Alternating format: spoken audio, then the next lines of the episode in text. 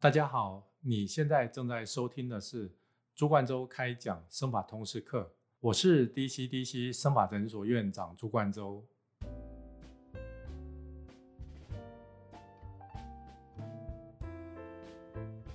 我们今天要来讲的主题是新冠肺炎与落法之间的关系。那我们知道，新冠肺炎是从去年开始大量的流行。好，那在全世界，我刚刚稍微 Google 了一下，也接近快两亿的感染人数。那在台湾，好到目前为止，大概有一万五千多例的感染人数。好，不过目前大概有一万两千多例的已经痊愈康复的人数。当然，死亡案例也不少，有大概七百多例。那在国外有一些文献，他们发现，哦，在得到新冠肺炎之后的几个月内。病人通常都会经历一次的大量落发，那这种大量落发的话，我们称为叫急性休止期落发。那发生的几率的话，有些文献显示大概有百分之三十，哦，可能有一些线上的问卷给病人回去自己填，那出来的比例有百分之三十。那甚至在哦一些比较重大流行的地方的话，甚至有高达百分之五十的机会在哦痊愈之后会有大量落发的情况。那甚至也有一个文献显示，就是说，即便你是无症状的感染者，他还是有可能有十分之一的机会，在你在痊愈之后啊，也有可能会有大量落发的情况。因此，他们会认为，好，就是说，在疫区，好，就是在这个流行的地方，如果说，好，因为有急性休止期落发来求诊的话，或许我们可以帮他验一下，好，验一下 PCR 或者验一下核酸检测等等。他或许可以作为一个呃 COVID-19 的一个检测的依据。那什么是急性休止期落法呢？那如果说是有急性休止期落法，是不是也有慢性休止期落法？通常急性休止期落法它引起的原因有很多哦，可能是哦精神啊、社会上的一些压力哦，有可能是内分泌的问题哦，当然有可能是哦饮食不均衡啊，哦或者说。哦，一些营养素的缺乏，那一些药物，或者说哦一些发热发烧的状态，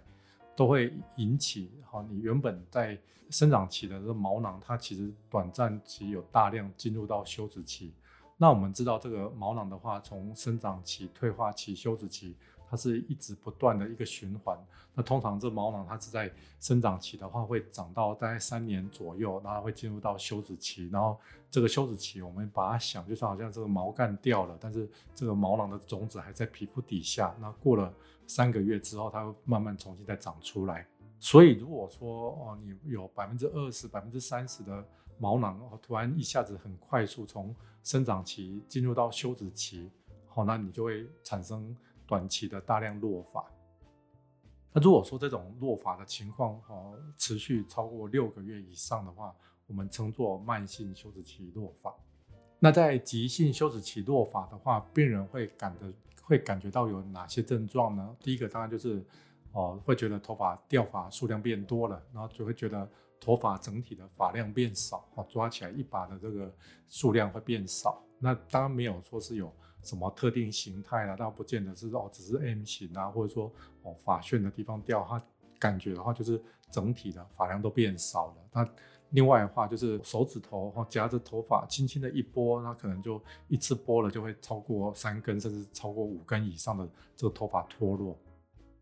那也有些病人的话，他会感觉到哦在毛发或头皮的话会有一些疼痛。当然，病人来医院求诊的话，我们都会做一些哦，除了说他的病史啊，一些详细的哦，他的这个病史去知道一下他的发生的时间的顺序等等，我们也会做一些哦，数位放大镜的检查。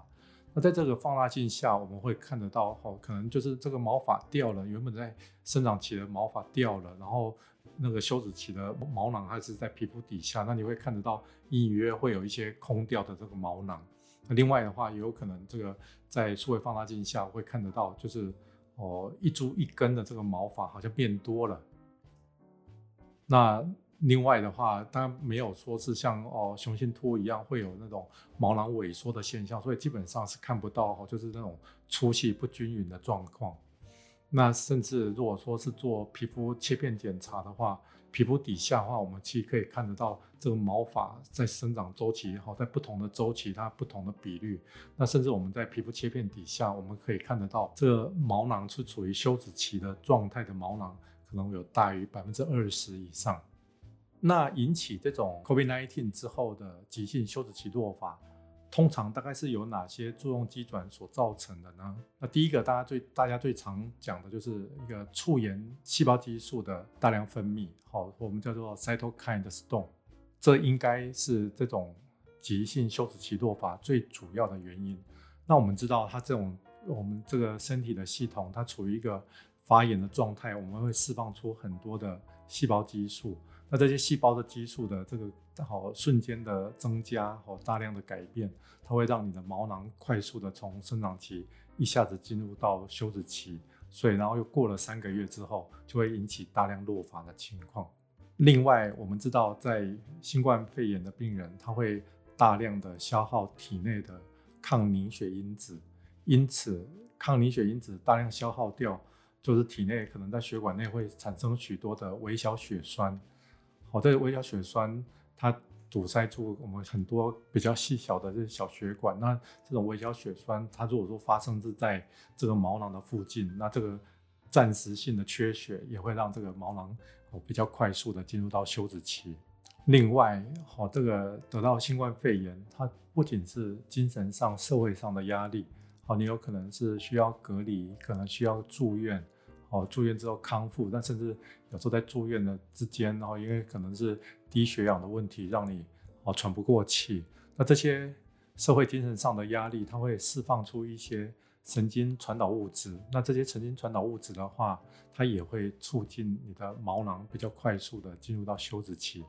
此外，在治疗新冠肺炎的这过程中，我们会用到一些哦特殊的用药，哦像一些 hydroxychloroquine，好，或者是说。一些抗病毒的药物，或者说一些呃抗凝血的药物，或一些抗生素等等。那这些药物的话，有一些药物，你即使是不是得到了新冠肺炎，就是你平常即使是服用的这药物，只要服用的时间，好，可能满了三个礼拜、一个月，它其实也都有可能会有暂时性的急性休止期落发的情况。所以上面所说的四个原因，好，第一个就是。促炎，好，促炎就是促进发炎，促炎细胞激素的大量分泌。那另外一个是抗凝血因子的大量消耗产生的微小血栓。那第三个是精神社会上的压力。那第四个是哦，在治疗过程中使用的药物。那这四个原因是造成急性休止期落发最重要的因素。那在 COVID-19 之后的话，除了头发有有可能因为休止期落发。而导致大量脱落脱发的情况以外，还有一些其他的皮肤的症状，当然也可以作为我们一些参考。那第一个的话，由于是体内的抗凝血因子的大量的消耗，所以在血管很容易形成一些微小血栓。那这些微小血栓的话，有时候就会让皮肤哈变得血管变得比较容易出血，会有一些紫斑的情况。那可能在四肢上也有可能会有一些青斑样的血管病变。那在皮肤上，由于一些促炎细胞因子的大量释放，所以也有可能会有一些哦类似荨麻疹一样的症状。然后如果说是在四肢，好，尤其是手掌的手指的末端的话，因为一些血管炎的症状，所以会有一些外观看起来像冻伤一样的情况。然后在手指啦、手掌的话，也有可能会有哦脱皮的情况。另外，在指甲，我们知道指甲跟头发其实都是常常都是属于一体的两面。那在头发有可能因为休止期大量落发，那在指甲也有可能因为哈这个指甲的生长基质哈因为暂时性的停止分裂，所以导致它指甲上面会有这个一些断层，那甚至导致指甲脱落。那以上讲的这些就是哦在新冠肺炎之后，它皮肤很容易出现的一些症状。那通常急性休止期的落发，我们治疗的原则大概有三个。好，第一个就是说，如果说它是哦一些哈系统性的疾病所引起，好像有些人可能是贫血啦，可能有些人是甲状腺的问题引起的话，我们要治疗它根本的原因。好，就是说你可能要治疗它，矫正它贫血的状况，要可能要控制它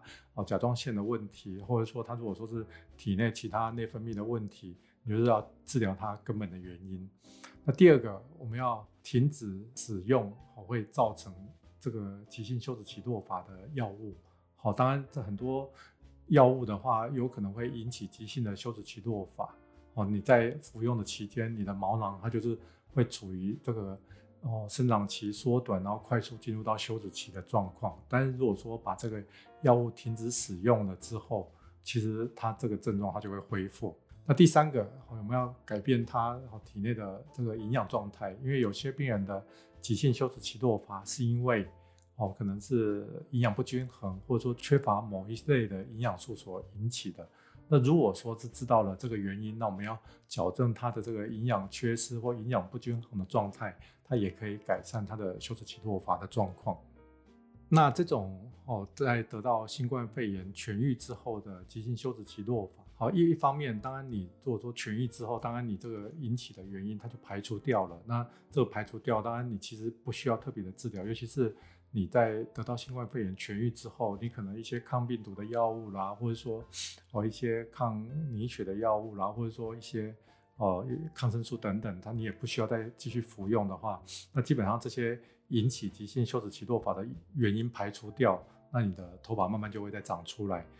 所以我们会说，在这种状态下，基本上其实不需要特别去治疗，它也是慢慢会好的。那通常在这个事件发生之后，它在三个月会引起大量的落发。那在之后的六到九个月，这因为我们知道这个毛囊的休止期大概是在三个月的左右，那它停休止过了三个月之后，它慢慢又会再从皮肤冒出头长出来。那你长到到。哦，这个事件发生之后的十八个月，因为我们都知道，这个冒出头的头发有时候刚开始短短刺刺的，它没有一定的体积重量。那如果说等到过了十八个月，它长到了一定的长度，你会发现自己头发的厚度也会恢复到跟之前好没有得到新冠肺炎是一样的。因此，虽然我们有时候说哦，外用的落健的生发水哦，就是 Minoxidil 这个成分的药水。它虽然是对休止期落发是有帮助，不过实际的执行上，需不需要用这些生发水？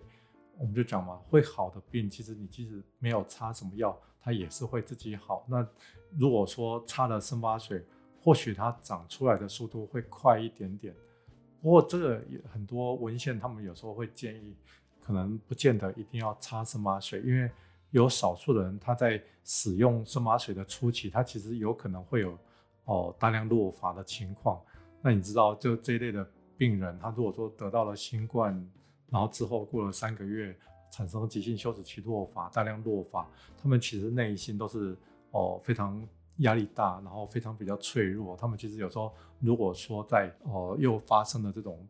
哦刚开始使用生发水的大量落发，有时候是心里是难以承受的。所以一般哦可能用一些多生态。哦，就是类似生长因子的这些哦外用的容易去涂抹，然后可能补充一些营养素啦等等，就这样子就够了。那你其实只要发生，那你就是等待时间过了之后，它头发慢慢就会再长回来。我最近看了我脸书上的一个好朋友陈峰伟医师，他在某一天发了一则动态，好在在动态里面，当然是他做了很多的研究，好发现。在新冠肺炎症状在最严重的时候的免疫风暴，它会影响身体各个器官。那等到这些病毒量消退了之后，研究人员有时候仍会发现某些的细胞激素还是都一直存在，表示说这个某些的自体免疫反应都还是一直在进行，并没有停止或回到基准点。因此，在他精神科里面，好可能有些病人会感觉到记忆力变差、认知功能衰退。大脑像一团浓雾一样混得不清，哦，这是很常见的抱怨。那在感染新冠肺炎一年之后，仍然有四十 percent 的病人觉得他并没有完全康复。那这些病毒消退之后的长期症状，称作为 Long COVID。在台湾目前慢慢迈向解封之际，台湾也有很多的病人曾经感染过新冠，然后之后痊愈。我相信。之后的这个 Long COVID 可能是我们需要面对的问题。经过今天的解释，大家是不是对新冠肺炎跟急性休止期落发有更进一步的了解呢？如果说大家对这一类的科普知识有兴趣的话，欢迎持续追踪我们的频道。我们今天的朱冠洲开讲生法通识课就到这里，我们下周见，谢谢。